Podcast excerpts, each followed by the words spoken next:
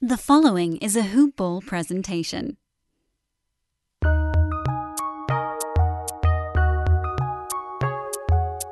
Welcome to the Fantasy NBA Today podcast.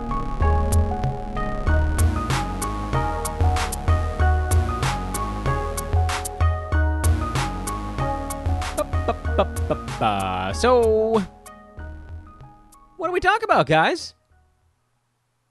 Anything happen over the weekend? Nothing? Okay, have a good day. Nah, I kid, of course. Welcome to the first off-season episode of Fantasy NBA Today. This off-season, I guess I should say. The 2020 hyphen 2021 COVID shortened sprint of an NBA season is done. I saw a lot of folks, I'll introduce the show in a minute. I saw a lot of folks on Twitter talking about how happy they were that this season was over. Feel like that's not really the way you should be looking at it. I will say, I should have made some very large pre adjustments to the settings in any head to head league that I was in, or I should have basically just mandated that any head to head league I was in was going to have these various changes, and I didn't do that. And that's on me. I didn't make the changes in the ones I was running. I didn't ask for changes in the ones I wasn't. And that made head to head this year kind of suck. And you guys know I'm a roto guy anyway, but I'm in head to head leagues because I think you need to do both, make sure that you kind of stay on top of your business. But this year was tough. If you got caught in one of those whirlwinds, if you happen to have some Celtics on your team when they were all going through their COVID protocols, or if you had a couple of Raptors, and it's funny, it's one of those things where most seasons, my answer to the question of, hey, is there any problem with having two or three guys on the same team on your fantasy roster? Most of the time, the answer is no, because nothing that happens on those teams is correlated in any way. Maybe they all get food poisoning at the same time, but they miss one game and then they're all back the next night. In fact, in most seasons, I actually like the idea of having multiple players on the same team, provided we're not talking about someone that might be tanking. You know, you're talking about a middle to upper tier team, someone that's going to be competing down the stretch. I actually like it because if one player on that team gets hurt, the other guy you already have stands to benefit. Whereas this season was a little bit different. And I bring that up right here at the outset because today is the first day of our season in review portion of the proceedings. Welcome to Fantasy NBA today, everybody. I am Dan Besbris. It's the off season. I mean, it's it's playoff season, but for fantasy purposes, it's the off season, and we start preparing today. There is no break. I wonder how all of you guys did. I, am guessing a lot of you are probably ready to, to shut your brains off for a little bit, but stick with me here and and just throw your brain into some weird low performance state. Like uh like you're you're you're on autopilot is not the right term for it because that means that you're not paying any attention at all. You're at like your top gear where you're just sort of rolling. You know you're taking in the sights as you're cruising through the passing lane but you're not you're not on cruise control. You're not on autopilot. You're, you're actually still paying attention to the road here. And the reason is I want us to just let some of these ideas soak into our brains. We don't have to do ultra deep, heavy lifting. We don't have to break our backs right now, but this is when we look back at a season in review and slowly work our way through some of the things we did right and some of the things we did wrong. I also want to take some time at some point on today's show or over the course of the week to talk about how we did. How did we do? I've got the old man squad list floating around somewhere in cyberspace. We'll dig that up. We'll go through that. Interesting, quick overview, by the way. The upper tier old man squad guys were dynamite. The lower tier old man squad guys were really not super effective in Roto. But who cares? No one keeps those guys on their rosters anyway. We will, so we'll talk about that at some point over the next week or two. We'll talk about just general lessons, draft day lessons. We also have the end of season rank comparison, which is one of my favorite things we do. It takes a couple of weeks because it's a really intense uh, bit of analysis. And we work through some of the numbers on the podcast. It gets a little bit dry at, at times, but what we do for that is really you're figuring out when you're in your draft room, and don't worry, we'll sort of circle back around to some of this stuff as we get closer to, to opening day of next year. We're finding out how much a draft room can actually influence you and when you should and shouldn't let it do so. So, we were talking a little bit about players on the same team. And I, I was going to go through the whole spiel here at the beginning of, you can follow me on Twitter at Dan Besbris, but honestly, at this point, there really I'd be willing to venture the guess that there is not one new person listening to the podcast today. This is probably one of those only days of the year, but who knows? Maybe there is one new person out there. And if you are out there, thank you. Hello. Uh, at Dan Besbris on Twitter, D A N B E S B R I S.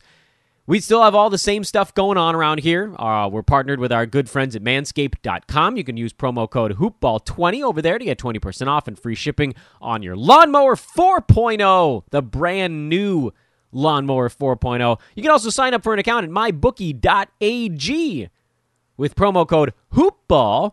Let them know who sent you. Unlocks a bunch of deposit bonuses over there. We'll be cashing in during the playoffs, or you can just follow Brewski these days because he's been going nuts since the All Star break.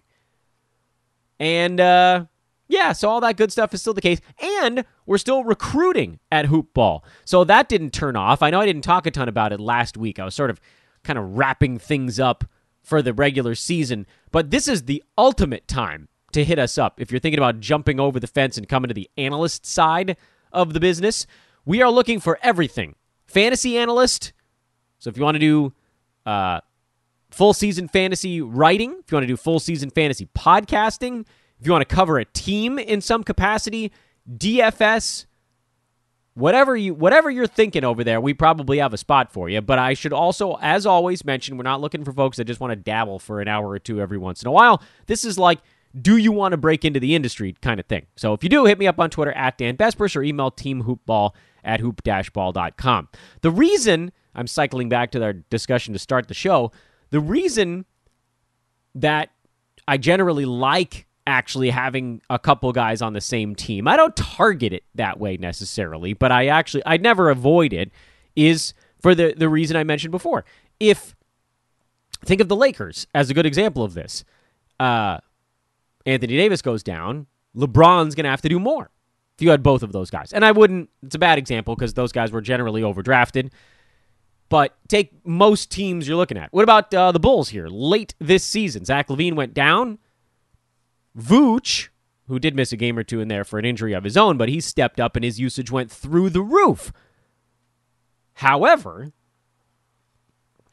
one of the things that I definitely wasn't on the lookout for was the idea of a potential outbreak. And it happened. Now, multiple times.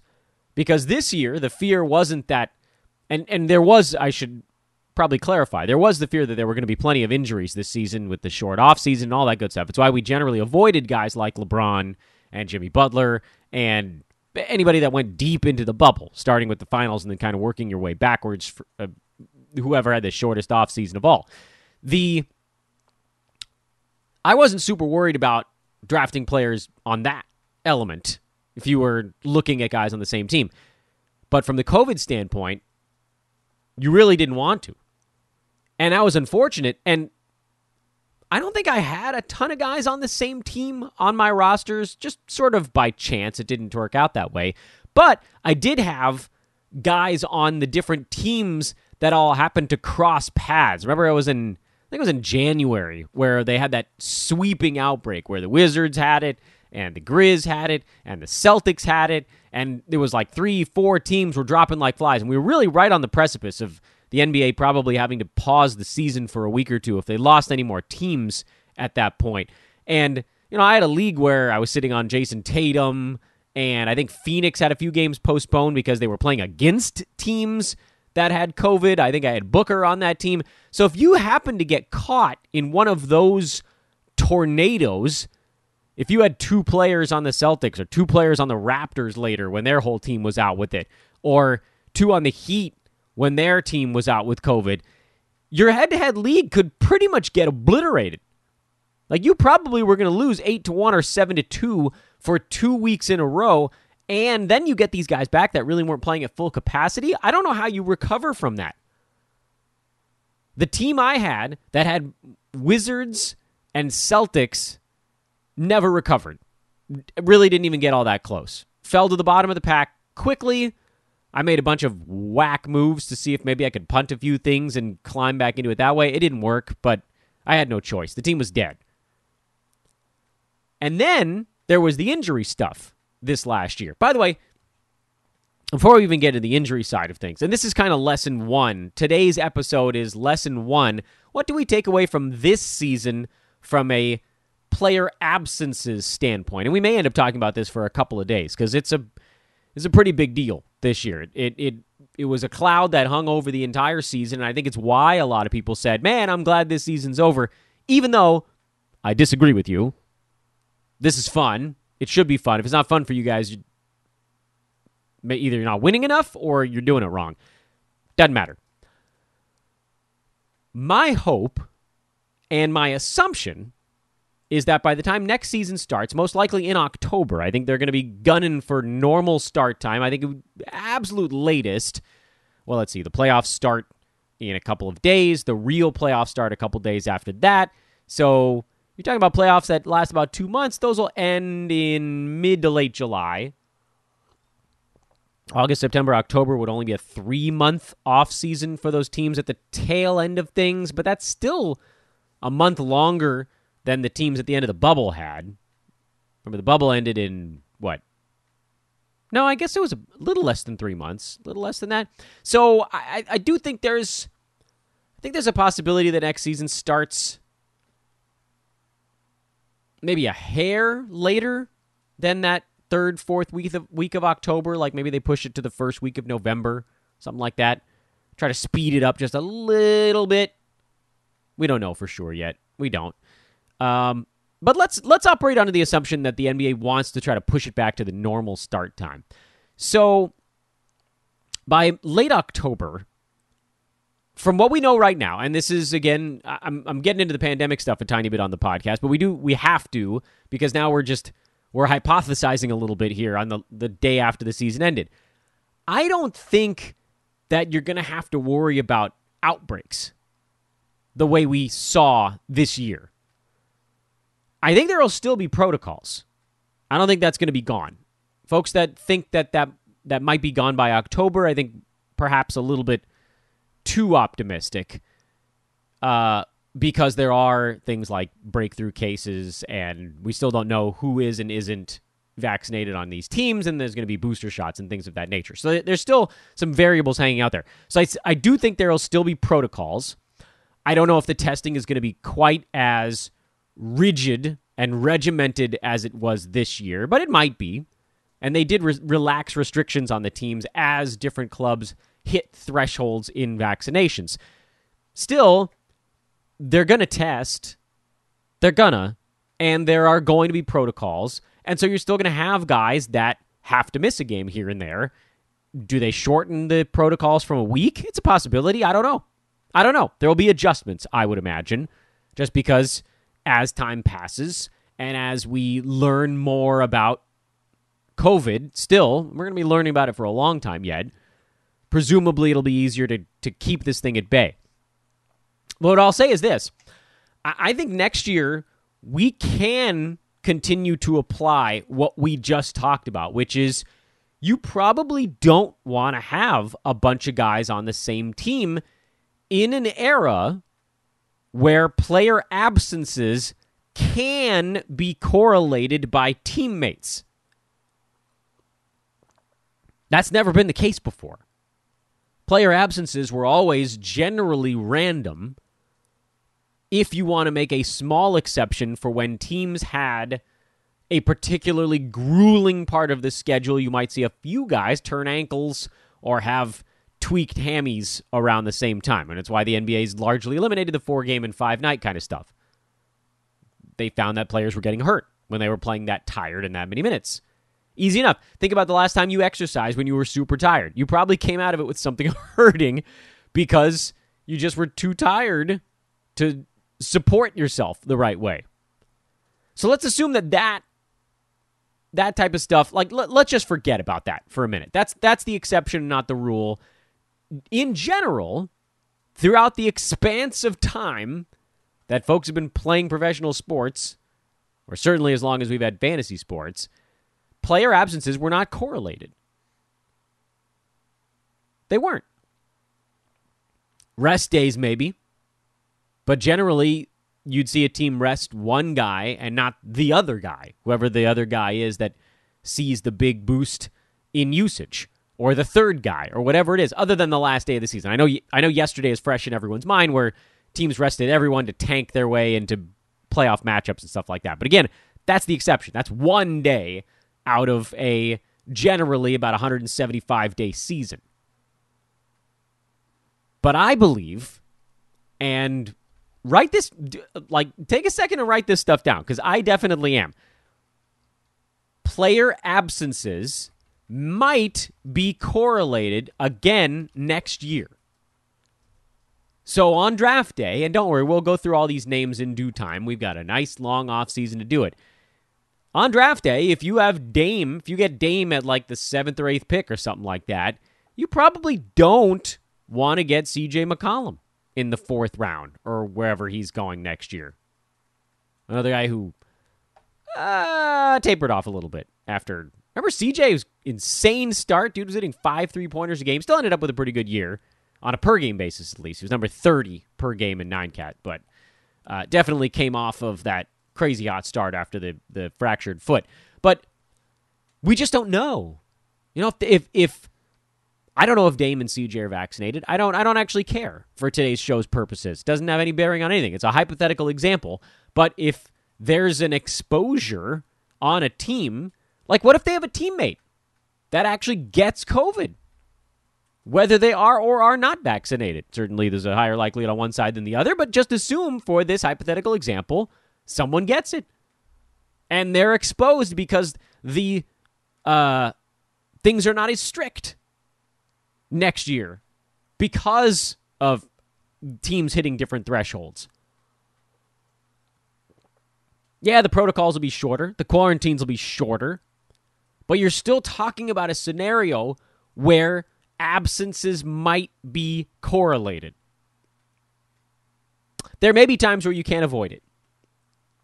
If Tobias Harris is sitting there at 60 next year and you already have Joel Embiid, who I don't know that I would recommend you go and get because he's gonna miss a third of the season. That's just how things go for him. But let's say you had, let's say Embiid somehow falls way farther than he actually will. You end up with Embiid in the second round, and Tobias Harris is there at the end of the fifth round. Okay, fine. Like at that point, you take the risk. You take the risk because you know you're getting a fat win. Might burn you if there's a team wide thing that happens, but at that point, you you you take the risk. I'm talking more about if there's someone that's a relatively safe pick. Let's like Kawhi Leonard, Paul George, because you could end up with Kawhi in the first and PG in the second. I don't think I would do it specifically because we still don't know how this games missed stuff is going to correlate next year. And those two guys missed their own their respective number of games anyway, but hopefully you guys catch my meaning. So uh, I think that player absences may remain correlated, not quite as tight this year as it was last season. And it's a much bigger deal for head to head than Roto because in Roto it doesn't matter when guys miss games. And head to head, what you don't want is you don't want guys to miss games during your head to head playoffs, and you don't want your guys to miss games at the same damn time. Oh, brutal. So brutal. It's actually kind of amazing the damage that that can do which under in a normal season is perfectly random. You get drilled, tough luck. And we've all been there. I've had a roto team that had eight guys out at the same time. Thank the good Lord that wasn't a head to head team because that team would have been dead. I would have had to drop four of them. Which four? I don't remember. By the way, just to pause my, my stream of consciousness here, I love off-season podcasts. Because we're 19 minutes into a show, and I'm just yammering. This is just the stuff that goes through my head as I'm analyzing a season gone by, and I hope that you guys find this as, I don't know, meaty? This is this is where we get our little tiny edges on the competition. This is where we get them. Which, by the way, brings me to uh, my results from this season. Let's talk a little bit about that. I know I've had uh, folks write in and say, we don't care what your fantasy teams are doing. But then I've had other folks that said, we really do want to know. We're listening to you every day. If, if you're terrible, you're blind leading the blind on this thing. Um, this season for me was very much a mixed bag, as it was, I'm guessing, for a lot of experienced fantasy enthusiasts. And the reason I've talked so much about the injury stuff is that that was so much at the forefront for what I looked back and could do differently this year. I uh, am, was currently, I am in six Yahoo cash leagues. That's turned out to kind of be the magic number for me. Anything less than that, I felt like I probably could have done a little bit more. And and really, this was probably too much because they're all daily. I don't have any weekly leagues. It's all like you got to be Johnny on the spot on every damn league every day forever. You can't take your eye off the computer for five seconds. I didn't make it past the semifinals in any of my head to head leagues. Why? I can I can isolate it very quickly. In the one where I made it to the semis and thought I almost for sure was going to end up in the finals, that was a league where I had nine guys hurt in 11 days. What are you going to do? It's a four weekly move league. I used eight moves dropping injured players, and I had more injured guys that I couldn't drop because I was out of moves. I was just taking zeros, and there was nothing I could do about it because so many guys were hurt, including but not limited to Zach LaVine and Trae Young. So I lost my first and my third round pick in that league. It's a it's a bit of it's sort of points league E. If you're wondering how I ended up with those two guys on the same team. Yeah, you're right. They were kind of carrying my team. And yeah, things didn't go so great when they both went down. But it really was more about the fact that I couldn't get out from under other zeros. Because I was going to hold on to those guys there was only one injured slot, but you know Trae Young. It seemed like he was going to try to get himself back, and he did get back for I think the last game of that week. Um, another head-to-head team missed the playoffs by a half game, and I know exactly what I did wrong in that league. I sat on injured guys who were more like top seventy to top one ten range type of injured dudes for way too long. Guys like Larry Nance Jr., who I love, but I sat on him for a month, and that's a guy that in a head to head league, if he's your only injured player, you can sit on him because there's probably an injured slot. Or even if you have maybe two injured players and one of them is Larry Nance, you could take that one guy getting zeros.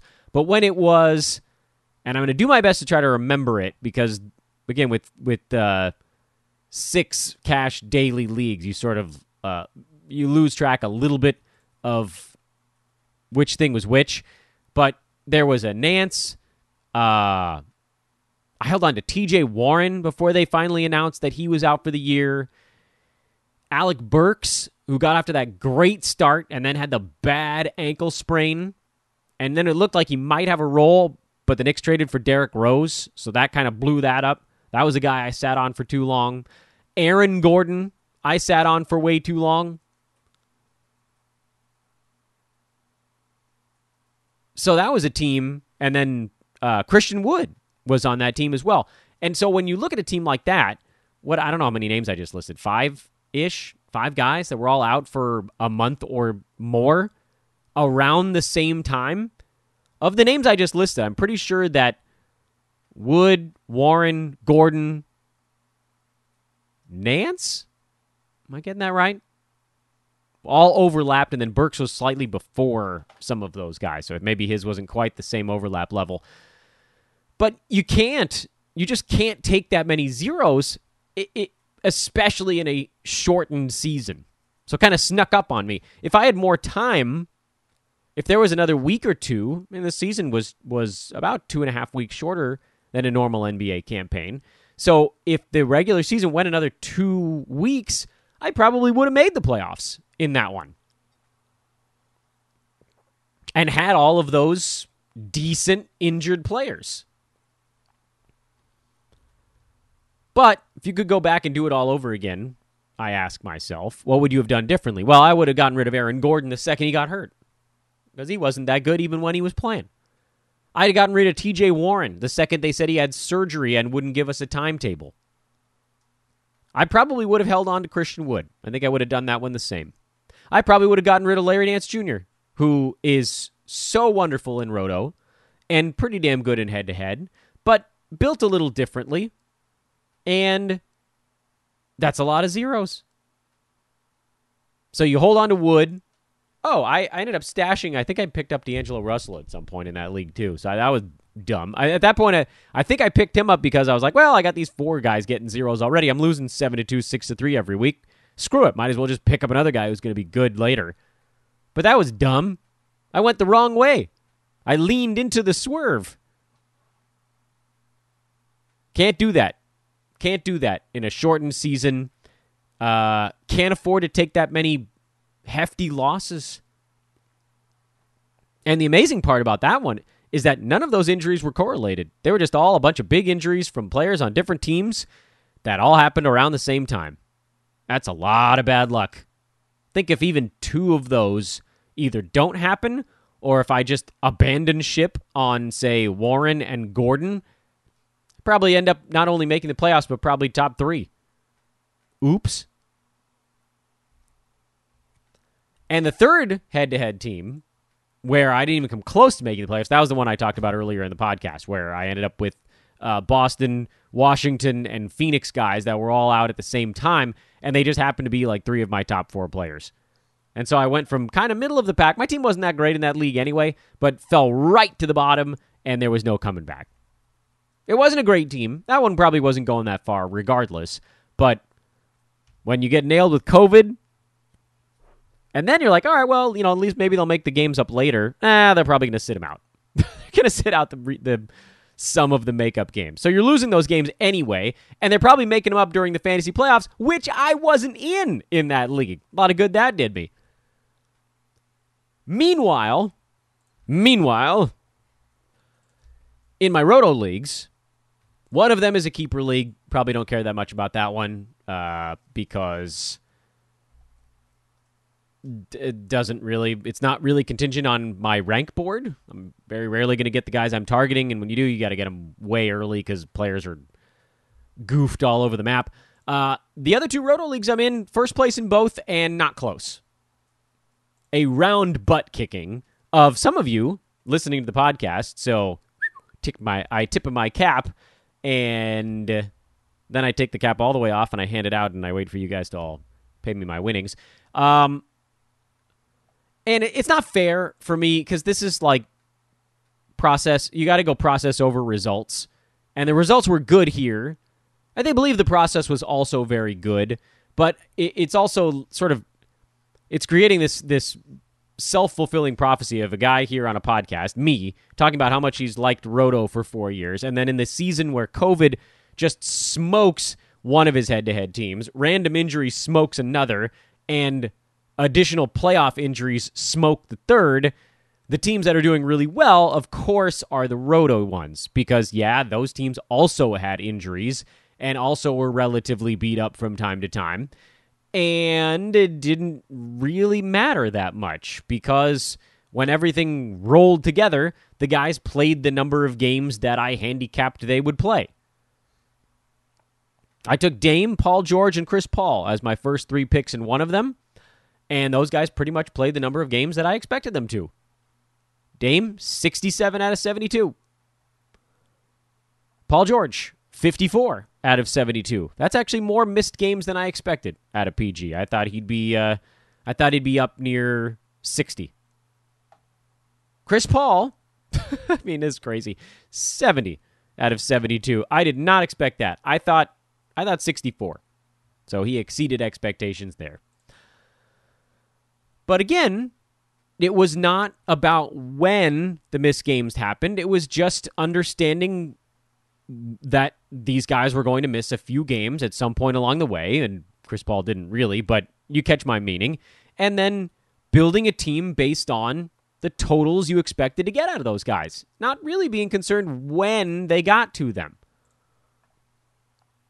The other one, uh, other Roto League that finished in first, that was Nikola Jokic, DeAndre Ayton, and Chris Paul. Again, I, Chris Paul was my third round pick in basically every league where I could get him, so that shouldn't surprise you guys.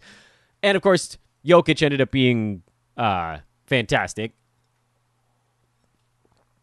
That was fortunate. Um, I probably would have taken Dame, but I believe our own Alan Soroki was right in front of me at that draft and took Dame, and then I got Jokic. Not that Dame didn't turn out to be great. Also, he was I think top five by totals this year, but Jokic was number one, and uh, by totals it just wasn't even close. Steph was number two, and he was like a full second rounder behind Jokic at number one because there, there was a nine game difference between those two guys. That's crazy to get nine extra games out of the guy that was already the number one dude by averages. And then DeAndre Ayton, who by all accounts had not that great of a year, played in 69 of Phoenix's 72 games and finished at number 18 by totals. In one of the great surprises of the season. This is a guy who was really disappointing for about two months. He was pretty good the last three. Uh, last three months, DeAndre Ayton was number 28 on a per game basis, is really quietly very good over those three months. And because he was super durable, he actually ended up hitting his ADP. No one thought that was going to happen, myself included. He actually, uh, I think he beat his ADP by like two slots. He was going around 20 and he finished at 18. And then Chris Paul, who we've already talked about, he finished at number five by totals, just uh, annihilating his ADP. And that's that same kind of thing. That team happened to be extremely durable top three. My top three picks in that league missed zero, three, and two of their games. So out of 100 and, uh, 216 uh, possible games, they played 211. You're going to be top three in your league if you have three decent picks at the top that all that miss a grand total of five games between all three of them. And then there was a lot of wheeling and dealing and things of that nature. Uh, and I don't think you guys cared that much about exactly how these drafts turned out. But it is important to note that these teams had injuries as well. Paul George missed a bunch of games in that first one. I had Mitchell Robinson, who missed a bunch of time in the second one. I ended up trading him at, at one point in the middle of the year, so that helped me out quite a bit. Um, Miles Turner Missed a bunch of time at the end of the season, although I traded him well, like maybe three weeks before he got hurt, so that was kind of lucky. Clint Capela didn't miss that much time. Collin Sexton didn't miss that much time. Kemba Walker, who I, I tell you guys never dropped an injured guy, but he was in the 90s, so screw it. I took him. By the way, the question of did Kemba hit his ADP? The answer is no. He didn't. Number 121 by totals this year. That's why you don't draft injured guys. But he did end up having some uh, pretty decent per game numbers. He was number 61. So at that point, I knew I had so many durable guys on my team. I thought, well, why the hell not? I'll go Kemba here. And uh, if I can just squeeze half a season out of him, that'd be great. But that's the magic of Roto is you handicap how many games they're going to miss, but you don't have to handicap exactly what day during the season it's going to happen. I had Lonzo Ball in the other league. He missed a bunch of time, but whatever. I mean, that was how we handicapped it.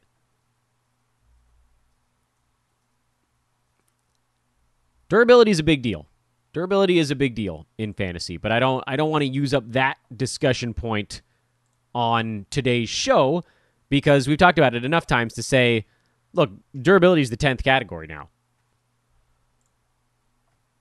I pretty I, I pretty firmly believe that the the reason I won one of those two roto leagues as easily as I did is because my top five picks were all very durable this year. We already talked about Jokic, Ayton, and Chris Paul. Domantas Sabonis was uh, the fourth rounder. He missed ten games, but that was actually still slightly better than league average. So he finished at number twenty four by totals. And then Rob Covington was my fifth round pick. By the way, uh, a lot of hoopball faded Rob Covington this year. That was one where I I bucked the hoopball trend and I said, no, I'm still with my guy. And he played 70 out of their 72 games and finished at number 20 by totals. So my top five in that league finished at 1, 18, 5, 24, and 20. I think that team was in pretty good shape. And then you could take some chances after that. All that to say that in a Roto League, even if you do have players on the same team, if it turns out like I had Ayton and Chris Paul both on Phoenix and they they had some games postponed, but they ended up playing them later. And I I think they played in their makeup games. Maybe maybe they skipped one of them, but I whatever. You know, the correlation factor is not such a big deal the way that those guys like think about it from this perspective because I, I, think as I'm talking about this, some can get lost in the fact that there it, these offseason podcasts are a little bit more meandering than the regular season ones. Chris Paul, who I just told you about, number five by totals this year, playing in 70 out of their 72 games. DeAndre Ayton, number 18 by totals this year, played in 69 out of their 72 games. Those two guys played far more games this season than the average NBA player by a lot. I mean, we, we just talked about with Domantas Sabonis. He was right around league average. Like the, most people in the NBA missed about 10 games this year, 10 or 11 games was league average for like basically the top 150 fantasy players. Missed about 10 games on average. Normal 82 game season, it's much closer to 8. So that was a big deal this year. The durability factor was enormous. And yet, and this is why I really do struggle when folks are like, I got to play head to head, I got to do it. It's it's just not right. Your season could have been shaken up or partially ruined when two guys who had some of the most durable seasons in the entire NBA, had a pair of games postponed at the same time and pushed back to, I don't know, some week where maybe you were going to win anyway, or some week where they weren't going to play one of the makeup games, or push back to a playoff week, even. I have to admit, I my full disclosure, I don't remember exactly when Phoenix's games got made up. Whenever they, I like you can go through the game log and figure out when they disappeared and then when they reappeared. Uh, I don't think they waited all the way into the fantasy playoffs to to make up the one or two games that they had shifted early in the season. But does it feel right that these two guys who were healthy? I mean, these guys didn't even have any COVID stuff. Phoenix's stuff was largely because they were playing other teams that had outbreaks, and so they just couldn't play those games. So you're talking about healthy players in a full bad luck situation. They weren't hurt, they weren't sick. They just were happened to play against teams back to back basically that had COVID outbreaks going on.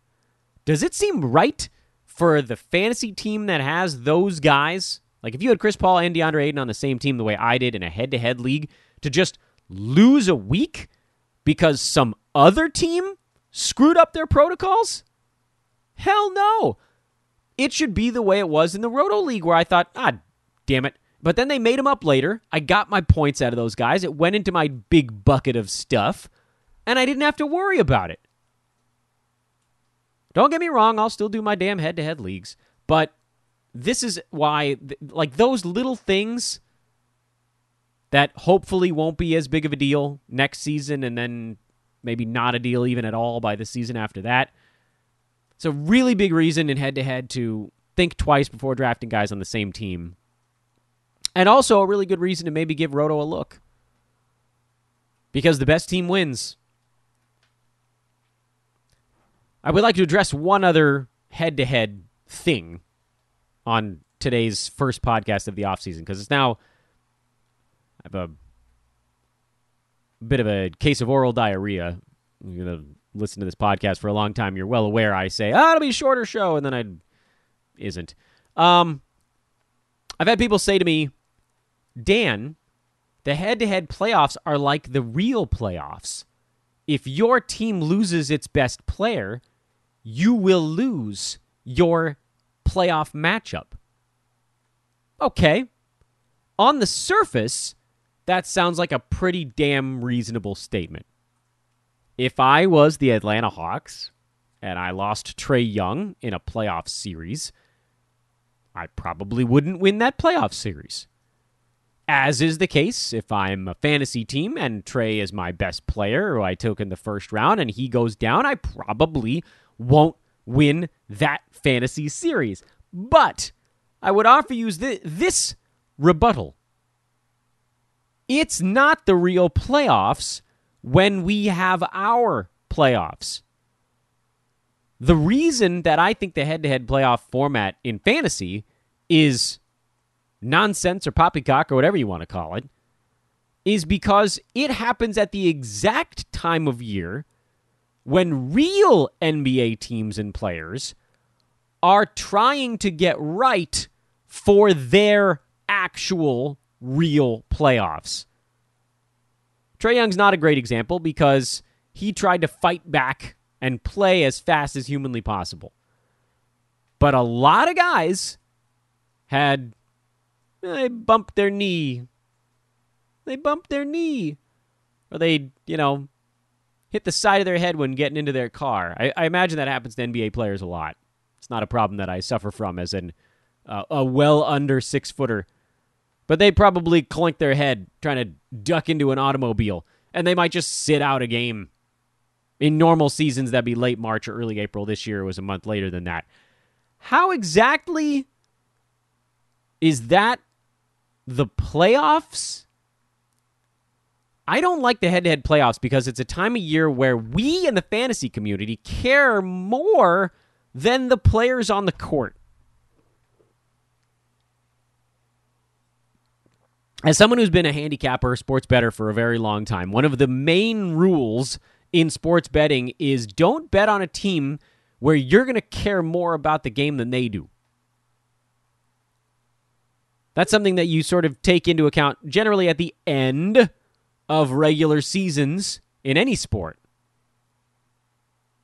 but mostly NBA. Because at the end of a baseball season, rosters expand and bad teams play their uh, super young guys who are like, maybe if I hit 450 right now, I can be on the team on opening day next year. So those teams actually sometimes play better. In the NBA, when they play the guys that didn't deserve playing time during the regular season, it's because they're not good. And they're going to get steamrolled by a team who still cares a little bit. So, why exactly? Tell me again why exactly I should be thinking, oh, if one of my main guys decides he needs a week to just take a deep breath and have some smoothies, how is that like real playoffs? They have playoff leagues. And this is not me being an ass. This is a real thing. If you want to play playoff fantasy style, just play in a playoff league. You draft a team based on who you think is going to go deepest into the playoffs, basically, and put up the biggest numbers on the way, and then you just don't touch them. That's playoffs.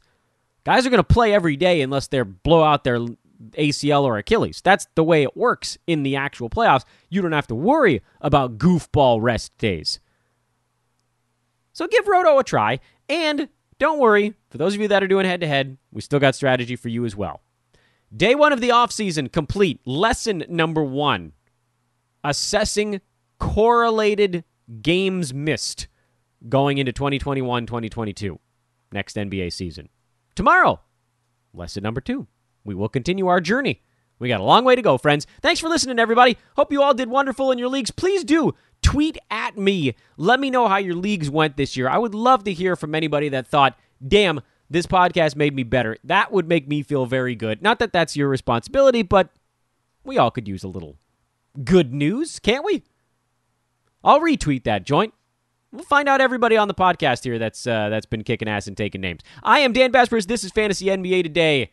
Hello, off season. Goodbye, regulars. Play-in game coming up here soon. That'll be fun. We'll talk about that when it gets here. Uh, for now, we will wait on health of different players in the play-in tournament. We know LeBron turned his ankle on Sunday, uh, but presumably he'll be in for that one as well. So uh, don't worry, we'll talk about that when we get there. For now, have a lovely Monday, everybody. We'll talk at you tomorrow.